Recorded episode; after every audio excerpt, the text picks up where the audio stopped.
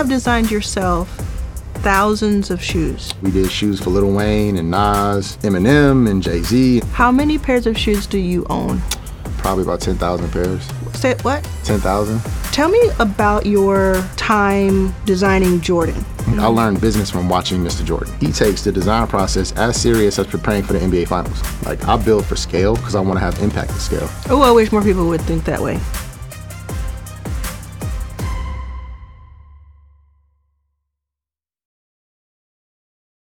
Jason, how are you doing? I am blessed. I'm so happy to finally be here with you. This is awesome. I'm a fan of you and the show, so this is Oh, awesome. well, thank you so much. I'm a fan of yours, you know, and I don't know a ton about the sneaker culture, Yep. but your name has come up and you know year after year after year do you know jason mm-hmm. and thankfully i do but i want to get to know you more i want Yeah. to understand more so just off the bat what how would you describe your role and what you do Yeah, I would say for me, the most important titles that I hold is that of a father and a husband. Um, vocationally and professionally, those are the things you put on LinkedIn for to impress the world, to feed the ego. But I understand I'm a steward of two children, and I'm a partner to a phenomenal human being that's allowed me to be me. So that's who I am. What I do professionally is I turn imagination into physical products. So anything that I think of, anything that I think could help society, I tend to bias towards that. Um, so product designer, meaning industrial design, graphic designer, angel investor. Um, I've just used creativity as my jump shot. So people go to the league. I went to Nike and did shoes. So similar but different. well so have do you know how to actually construct shoes or are you more on the No, I actually know how to construct shoes. So um, I went and stayed in Asia, um, two different countries, three different countries actually. Learned everything from assembly to distribution to um, customs to like every single step in the supply chain. So I can stitch, I can sew, I can 3D model, I can create molds. So it's, it's I try not to do things if I don't understand how to make things because it, now it's just aesthetically pleasing. Um, so I love making things. So bikes, shoes, cars, clothes. go back and say that again you tend not to I tend not to try to design something if I don't know how to make it why because I think you don't have an appreciation for the people in the value chain. When you think, let me draw this picture, someone should just make it. The reality is there's someone physically that still takes their hands and places rubber in a mold to make the outsole of a shoe. If I have too many pieces of rubber, that means this person's taking their thumb and they're pressing pieces for hours and hours and hours and hours and hours on end. So when a designer does not understand the manufacturing processes, it's not that they're being innovative, they're being negligent to the fact that you have to think of the people who make this. Every process isn't automated yet. And even automated processes still ha- has human input. So I design for the human element. If it's easy to assemble and it's easy to be manufactured, then it's easily scalable. When you complicate things, now you're making a niche product. That's art. Like I build for scale because I want to have impact at scale. That's so interesting, and it reminds me of who we call visionaries. Um, and sometimes people are called visionaries, and they have a team of 100 behind them, and it's like, well, what about the team? always what, about what part team. do they play? That's so interesting. Tell me about your time designing Jordan. Mm-hmm. Because that's what, you know, anytime somebody looks you up, that's what they see 1st Mm-hmm. What was that like? It was so for context. At seven years old, I had septicemia, which is an infectious blood um, disease that could have took my life. So I was terminally ill at seven. Thankfully, I'm here. I overcame that. But I read Batman 307. That was the first time Dr. Lucius Fox came into the narrative, and he was the black guy who made all the gadgets for Batman. So in my seven-year-old mind, I reconciled that if I survived, then I wanted to grow up and create for who I thought was Bruce Wayne, which was Michael at the time, because I grew up in Chicago. So from about seven till about 16, I wrote letters to Nike. I called them. I pretended to be related to their executives, had no clue. Like you hear Tinker Hatfield's name, I thought Tinker Hatfield was black. That sounds like a black nickname. I was like, Tinker, you gotta be my cousin. Um, and so when I finally got there, um, I realized that I was Nike's first black industrial design intern. And so they had all these athletes that looked like me, but there wasn't a person who was designing for them that was young and also understood the sentiments, the cultural nuances, some of the things, the angst, the anxiety that comes with being the only person in your family to get to a certain level. Um, and then I almost made it. It almost made me feel like it was. It wasn't about me. You know, it wasn't about the fact that I was the first. I didn't want to be the last. So working for MJ, I learned that he's a better businessman than he is athlete, which is scary to say. Like I learned business from watching Mr. Jordan. Because how in the world can he be better at something than he is at basketball? This man is has a photographic memory, is a data junkie, like literally a data junkie. We would argue over white papers and like longitudinal studies. He understand. He's a quant by nature. Wow. Um, and so seeing his preparation for every meeting and realizing he takes the design process as serious as preparing for the NBA finals. It told me that creativity is a sport, right? But it isn't a perishable skill. I don't get worse at creativity as I get older like I would get worse at sport, which means I have to remain curious. So designing the Nike what it taught me is that curiosity is the difference maker between innovation and just random objects that are novel. Um, because when you keep asking the proper questions, you get to better outcomes. And most designers are told, "Oh, you solve problems." No, my job is to ask questions. If I ask the right questions, then the answer reveals itself. So it was a phenomenal experience. We ended up um, starting what now is known in culture as celebrity collaborations. At that time, you know, you say fashion, it was as the F word, because fashion and sport didn't go together. The athlete was still the hero. But growing up, you know, our heroes were the local neighborhood people who dress well. So that was my athlete, and the block was the runway. The block was the court. So we started to merge in both cultures, music and sport. We did shoes for Lil Wayne and Nas and Eminem and Jay Z and all these other people we would see product to. Um, and then there was this young up and coming artist named Drake who was wearing fake Jordans at a, at a Jordan event because he grew up in the South and that's the thing there. Um, and so we got to see the evolution of culture and sport come together. And we also got to see the evolution of digital technology and sport come together because we would we would drive shoes up to Vancouver, Canada for EA, and have them scan the shoe so it's accurate in the game, just like it, it was being worn on court.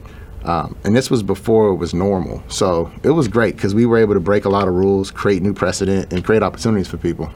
Can I ask you, uh, do you think the new Jordan movie is going to show the nuance of how brilliant Michael Jordan is, or do you think it's going to be a runway for Matt Damon and uh, the other one? Yeah, the, I think it's going to be a runway for them. Yeah. To be honest with you, because the story, the way they position it, they're giving too much credit to Sonny Vaccaro. It was MJ's father and mother that decided for him to go there. They really Yeah. were the ones who pushed. Yeah. Now, I haven't seen the movie. I don't know the script, but from the previews, it seems like they downplay downplay the fact that Michael wanted to go to Adidas. He did Hmm. not want to go to Nike. Nike didn't have any of his heroes that Yeah. were athletes at that time. It was his father and his mother who were really pivotal in that decision. And they may show that. We don't know yet. do. You know, at the, this recording time, we don't know. Yeah. But I, I just, I, I can say what I feel, right? Because Yeah. I just felt so uh, intrigued, we'll call it, that these two white men were being uh, centered. Yeah. And th- they were only being sent. Nobody asked them to. Yeah. they said, "Oh, we're going to do it. We're going to buy this right, these rights." Now, what would be really amazing is if we're proven wrong, and it is a hero's tale for these two parents and Yeah. for Michael. But Yeah. w- the way you're describing him is not a way I've ever heard him described. Oh man, Michael, Mr. Jo- I call him Mr. Jordan. I call Mr. Knight Mr. Knight. They um, personally paid for me to go to grad school. They invested in me from the age of 19 um, until my early 30s. So I have the utmost respect for what they've done for me personally. The one thing that I try to explain to people about working for Mr. Jordan is he's the most competitive person I've ever worked with, but he also expects you to step into your own greatness. He would tell me, Jason, greatness isn't doing one thing well. It's doing small things well consistently. Do the small things well. Do well when no one's looking. So these are lessons that Michael learned from his parents. So the way his parents talked to him is the way he talked to us and led us. Hmm. Because he wasn't just a celebrity that signed a deal. He was a leader on our team. Like when he came in, we sat around the table like we were in huddle in game six. So I'm with my childhood hero getting a pep talk like it's the fourth quarter with 10 seconds left on the clock. And I realize that he's a human being that still has a lot of hunger, still has a lot of aspiration, still has a lot of humility to know that he couldn't do this without us. And so that gave me a responsibility to carry myself a certain way because mm-hmm. I had a responsibility and a lot of privilege that I didn't even know I had. Because a lot of times you grow up in the inner city, you're told of your disadvantages. Then I realized I'm 6'2, I'm a male, born in America, heterosexual, English speaking as a first language. That's all before I say the word black. That's a hell of a lot of privilege. Mm-hmm. What do I do with that privilege to help other people? I saw that from Mike. He doesn't get credit for the work he's done because he's not seeking credit, but that man has put countless amounts of kids through college. Kids like me who didn't deserve, you know, the things that I got early on because of how I carried myself. I didn't know I was unprofessional at 19. You know, you're just a kid. Um, so I hope they show the ethics and morals and values of Michael's parents because that is 100% why he signed a Nike and why Jordan brand is the way it is. Can I ask you to speak to 18 and 19 year olds right now? Yeah. Just speak to them. I think it's the hardest time in the history of the world to be a teenager because you're expected to act like an adult and then you also aren't given the responsibilities of an adult. It's like grow up, be more mature, but they don't have good examples of adults who are doing that. It's inconsistent what we're asking from them and what we're displaying. We're not congruent in being good people. And I see this in the faith community where there's a huge exodus of youth from faith because they see this new group of people who are growing up to hate everybody. That's not what faith is. It's unconditional love. It's non-judgment.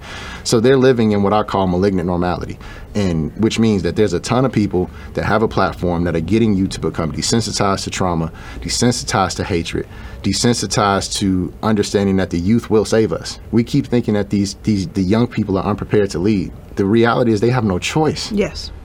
it's a dereliction of duty and responsibility from our generation and above on our leadership capabilities. We keep conflating being a boss with a leader. And we say, be a boss. And my dad would tell me all the time, like, if you're a leader and no one's following you, you're just a dude taking a walk. There's a lot of people taking walks that aren't real leaders. but we've simplified leadership. Off a ledge. Off a ledge. Mm. And so I, I fundamentally believe that the highest calling for me at this point in my career is to serve the youth, is to inspire the youth. That's why I lean on a Frederick Douglass quote. It's better to raise a strong child than to fix a broken man. So I'm trying to build stronger children. I have no time for broken adults. You have a book called A Kid's Book About Design, Yes. and you're trying to speak to the youth. Mm-hmm. What do you say in this book, and why should parents pick it up? Yeah, so the book is I, I break I break it down this way. The kids' book is a mixtape, and my second book is my full album. I took my narrative and I distilled it into nine core principles of creativity. And the reason why creativity is the most important thing we should teach in school is because it's led through empathy and it's led through observation and humility. I can create for people I don't relate to because I understand I have biases. So I describe why biases limit products from being you know, uh, accessible to everyone. I explain how the design process is really um, a conversation between you and culture. And I give kids the tools and the agency to know the responsibility of creating good design. And I also demystify for children and parents that design isn't drawing. That's drawing. Drawing is drawing. Designing is question asking. Like you're a designer. You're typically would be considered an investor. No, you are an econom- economic designer. You create economic outcomes. That is a process of design. There are image designers. They are story designers. They are civil po- civics uh, designers, policymakers. This is all a form of design, because what people haven't really been taught is when you look at design objectively, it's infrastructure. It's everything in society that we interact with. So I can't limit it to drawing. When we limit it to drawing, we automatically alienate a group of people who aren't artistically inclined and think they can never do what I do. I disagree with that. So I try to show kids you don't have to be an artist to be a designer. You don't have to be quote unquote in the creative arts to do things that are considered creative. Um, because I do believe that that is the way forward. Because I don't want a generation of consumers. I want a generation of creators. Yes. And if you can create, you can control your destiny. And that's what that book is starting to teach them are the tools. And it's a book that's been picked up by CEOs and by elementary schools. So it's awesome because the language and the information is applicable uh, intergenerationally. I should, by the way, speaking of being an investor, I should uh, disclose that I am an investor in the company that publishes The Kids Go? Yes, Oh, that's awesome. your book. So uh, one of the reasons, but I saw it separately from that uh, because I just love those books. That whole series is amazing, and I'm so excited that they have you there. You have another book. You said that this was like the appetizer. Yeah, this is the This book is called The Speed, of, Speed of Grace, Grace. and it looks gorgeous. I don't. Thank you. I'm gonna pick it up so I can we can show it a little bit better um, to this camera. Hey, tell me a little bit about this book. So this book um, is an extension of the kids' book, but it's more in depth. And what I'm doing with this book is creating a conversation that starts to align what's happening with the mental health crisis in our society with what's happening with poor leadership in corporate America. We talk about mental health like it's in a silo, but we don't talk about it in a way that includes the human aspect. Like the same people that are hurting are the same people going to work, the same people that are getting promoted, the same people we're putting into these powerful positions. And what do you do with unchecked, unaddressed intergenerational drama, but trauma, but then you have these positions of power? it's obvious why we have toxic organizations. And so I'll, I'll walk people through my own battles with, you know, with mental health. You know, growing up in Chicago, I've had PTSD, anxiety. I'm neurodivergent. You know, I have Asperger's, um, and I've had to learn how to find healing specifically as a man because it's not mm-hmm. masculine to say I'm hurting. It's not masculine in today's mm-hmm. world to say I need help or hey man, can I just get a hug? I don't even want to talk. Just show mm-hmm. me some affection.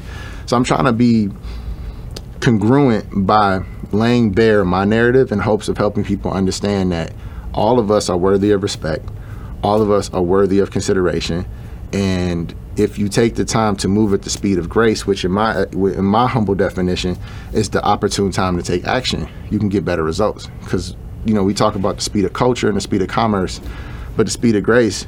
I was having a discussion with the physicist, and I asked him, do you think you can measure God's grace in your life? And we concluded that mathematically you potentially can through the golden ratio, which is a design principle where you can find like harmony and symmetry in any object. And that's what grace is for me. Through every chaotic experience in my life, I found a sense of peace when I was able to look back objectively and see, oh, that's what it taught me.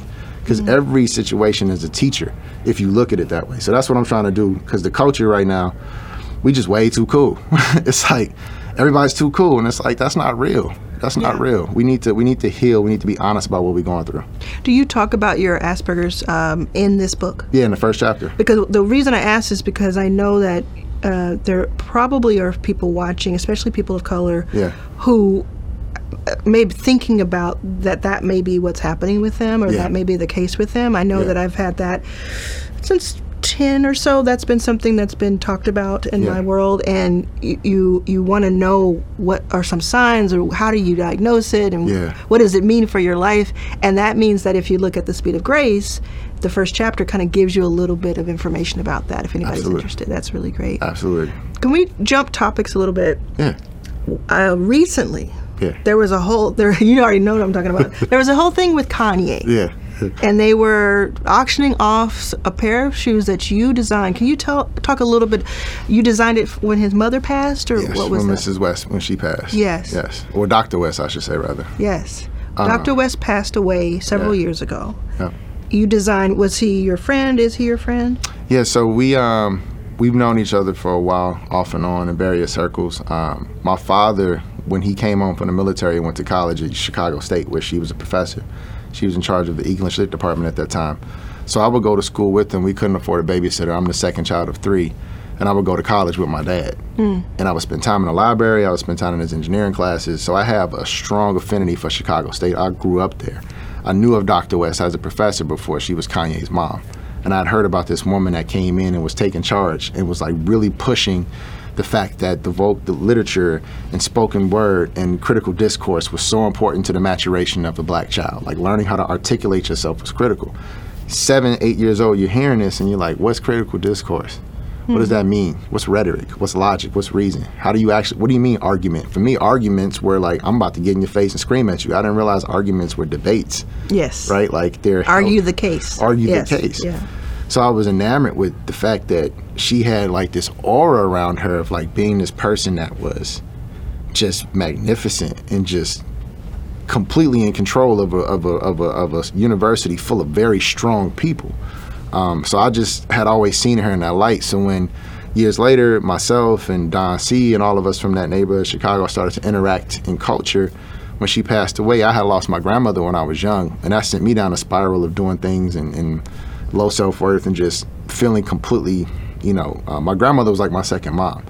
So I, I kind of felt he's a creative person. He clearly is neurodivergent. Like you could tell. You're saying Kanye is Kanye. neurodivergent? You can sense it in how he speaks. Well, we, we can't diagnose him. But what we do you mean by that? Well, when you, as a person who's neurodivergent, there's an inability at times for me to feel certain things or to stay on topic you know, like, and you can see these behavioral traits in other people and kind of wonder, like, huh, maybe he's like me. Because mm-hmm. that's the thing I grew up wondering, who's like me? Because I never felt like I fit in. Yes. I would ask my parents, like, was I born in the right time? Should I be from the future? Am I should yeah. I been in the past? Yeah. Um, Kanye has a very specific vision and create and type of creativity. Um, I wouldn't know what to call it, but he does have his own way of seeing the world, and it was a private gift because mm-hmm. I had lost someone I wasn't in the public eye at that time when I lost my grandmother, but I still carry that hurt with me today. And so I figured, okay, I'm in a position to give him his favorite shoe in a form that will say, you know, here's the brand, here's my condolences to you, one Chicagoan to another Chicagoan who experienced your mother as a child before you were famous and her impact on me wanted to have a command of language. Um, I wanted to thank him and say, you know, thank you for telling the world or sharing your mother with the world, but more importantly, our condolences. That was never intended to see the light of day. How did it see the light of day? We live in a cloud based society, so I'm assuming somebody had the shoes. Um, whether or not they sold them for economic reasons, meaning they needed it, maybe that's the case. I don't know. But there's only a handful of pairs made. I personally never kept a pair. I thought it would have been egregious for me to keep something that's in, you know, a, a artifact based on someone passing. So I don't know who got it to the auction house, but someone must have sold it. Do you know who won it? Uh, no, it has not been disclosed to me. If the person who won it wanted to get it back to you so you can get it back to its rightful owner, would you be open to that?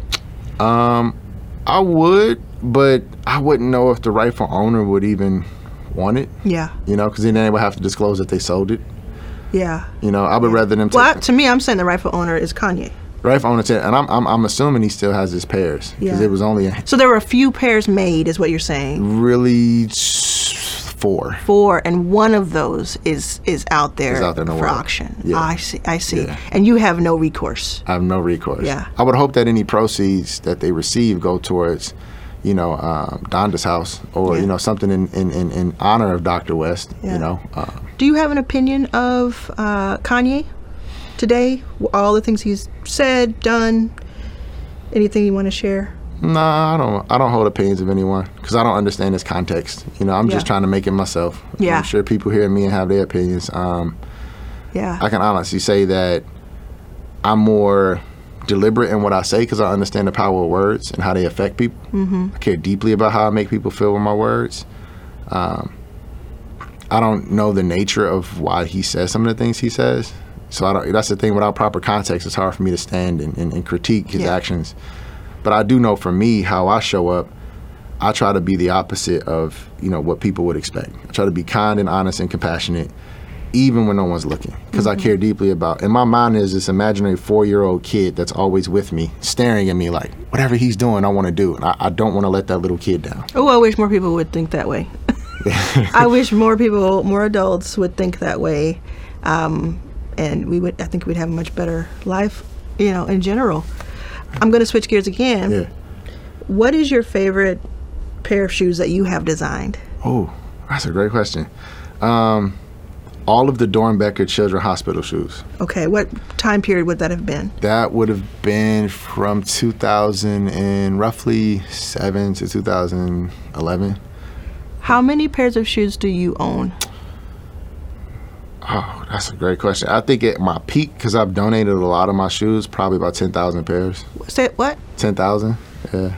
You at one time or At- over time? No, no, at one time. Ten thousand. Where do you hold them? Storage units. Yeah. Units plural. Plural. Yeah, at the time. Yeah. So anybody who who thinks they got it, they ain't got it. they, they, they don't. Is there anybody who it's kind of like versus, right? Is there anybody who you think is close that could compare to your collection? Um, I would say the only person probably is it's two people. Two people. Fat Joe. Fat Joe is a true purist. Like he loves footwear. Before it was popular, we have been giving Fat Joe shoes and Jordan Brand for years. Hmm. He's the kindest dude ever. Like Fat Joe is a sneaker. co- You would never know that he's an MC. Like he, he's deep into the culture. It's a gentleman named Major. You know, one of the first people who really made collecting a thing. He doesn't get the credit he deserves. DJ Clark Kent, uh, and probably PJ Tucker Okay. and stuff. You know, that I would think are the four people that probably have some unique pieces. But I have pieces that are one of one because I made them. Yes. How many have you made total? How many shoes designs have you made? Do you think? Thousands of shoes. Yeah, I've lost count. Thousands. You have designed yourself thousands of shoes. Yeah, so on average, if you look at at one point I was carrying seven to ten shoes a season. And then those have derivatives with colors and materials multiplied times 22 years in the industry. You can quickly get to thousands of pairs. It's wild. And you, I mean, you're so young. So what do you do next, in addition to writing and and and the legacy you already have and sharing that? Use my privilege to help people. Okay. That's it. Like that's it. Like I, I use, I want to be a lighthouse. I want to be a spotlight. if I could be a lighthouse and show people there's another way to succeed, it might take a longer time for me to get to where I want to go, but I'll get there and I'll feel better about myself and I would have helped and shown everybody my failures and losses along the way. So I think that's what's next for me is is put on put on as many people as possible and mm. help them be prepared for the responsibility that comes with being put on. Mm-hmm. Because a lot of people are given opportunities they're not ready for. They get stretched because they haven't healed, they haven't done the inner, the inner work to know that we own nothing, we know nothing. We're stewards of everything, but we own nothing. Um, so I know I don't own any of my gifts and talents. I don't own anything. So I want to be a good steward of them and make sure I help people live a life um, that has more than just an economic outcome to it. So we all chasing the bag. First of all, I ask people, why is it running away from you? Why are you gonna say chasing the bag? Why is the bag running? Like anything for you should come towards you. I don't understand the concept of chasing anything. It should come towards you with with no effort. Um, so yeah, that's what I, I, I want to sit with that for a little bit as we as we wrap up because that is very powerful. Yeah. Um, because I I've said uh, that money attracts money. We we all know that, and Yes. and if you don't have money, you become money, Yes. and then you attract it. yes. And that's so true that people say, I'm chasing the bag, I'm going after the bag. And is it, have you found that when the bag finds you, that that's the best kind of alignment? Oh, Absolutely, absolutely. Because um, everything has a has a price, and everything has a cost. And I tell people the currency you use should not be your piece. You should not be paying for your success with your piece. Um, and I think you relate to this. When I got to Nike, I didn't know I didn't have credit, so I was sleeping in my car under my desk. So mine, you get to your dream job, and I still don't have a place to live because Oregon wouldn't let me at that time rent an apartment because I didn't have credit. So I'm I'm sh- feeling ashamed that I'm taking showers in the gym and drawing sneakers that are over 150 bucks, but I don't have a place to live. And so that's when I realized, like, oh, my trauma response was ambition. I was trying to outwork my pain, and once I got into a place of stillness and knowing that I am enough, I lack nothing, I'm perfect and complete, and all things that are meant for me will find me, everything started happening because I stopped having a scarcity mindset.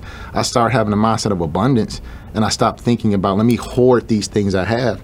And I felt if I give them away freely, and I don't have an expectation of reciprocity, I'll never go without. So that's been my entire life. I don't covet anything. I give them my time as best as I can freely. I try to share, and things just multiply for me, and I feel grateful for that. Mm. Wow. Well, I, I'm even more excited to read both of your books now. I know I'm reading the kids' book. Yeah. better believe that. um, and uh, I appreciate you, and I wish we had more time, but I, I know that someone, a lot of people pick something up today that's going to help them in their life. Yeah. How do we keep in touch with you? How does somebody they run right now and find you on Instagram? Like, what's your favorite place to communicate? Instagram. Yeah, Instagram is Yeah. super helpful because I can send quick voice notes uh, or send quick responses. Um, Email's a lot harder. Um, yeah, the Instagram. What is the handle? Oh, at Jason Mayden, just regular O, the way the Greek spell Jason, J S O N. People like to put flavor on it. Nope, yes, it's the same Add way an it's been. E and an umlaut. No. Yeah, all that. I'm like, nope, it's the same way the Greeks originally came up with it in the, in the story, Jason and the Argonauts. Uh, just Jason Mayden, and it's yeah, pretty easy. Yeah, very cool. Well, thanks for being here. Thank you for having me.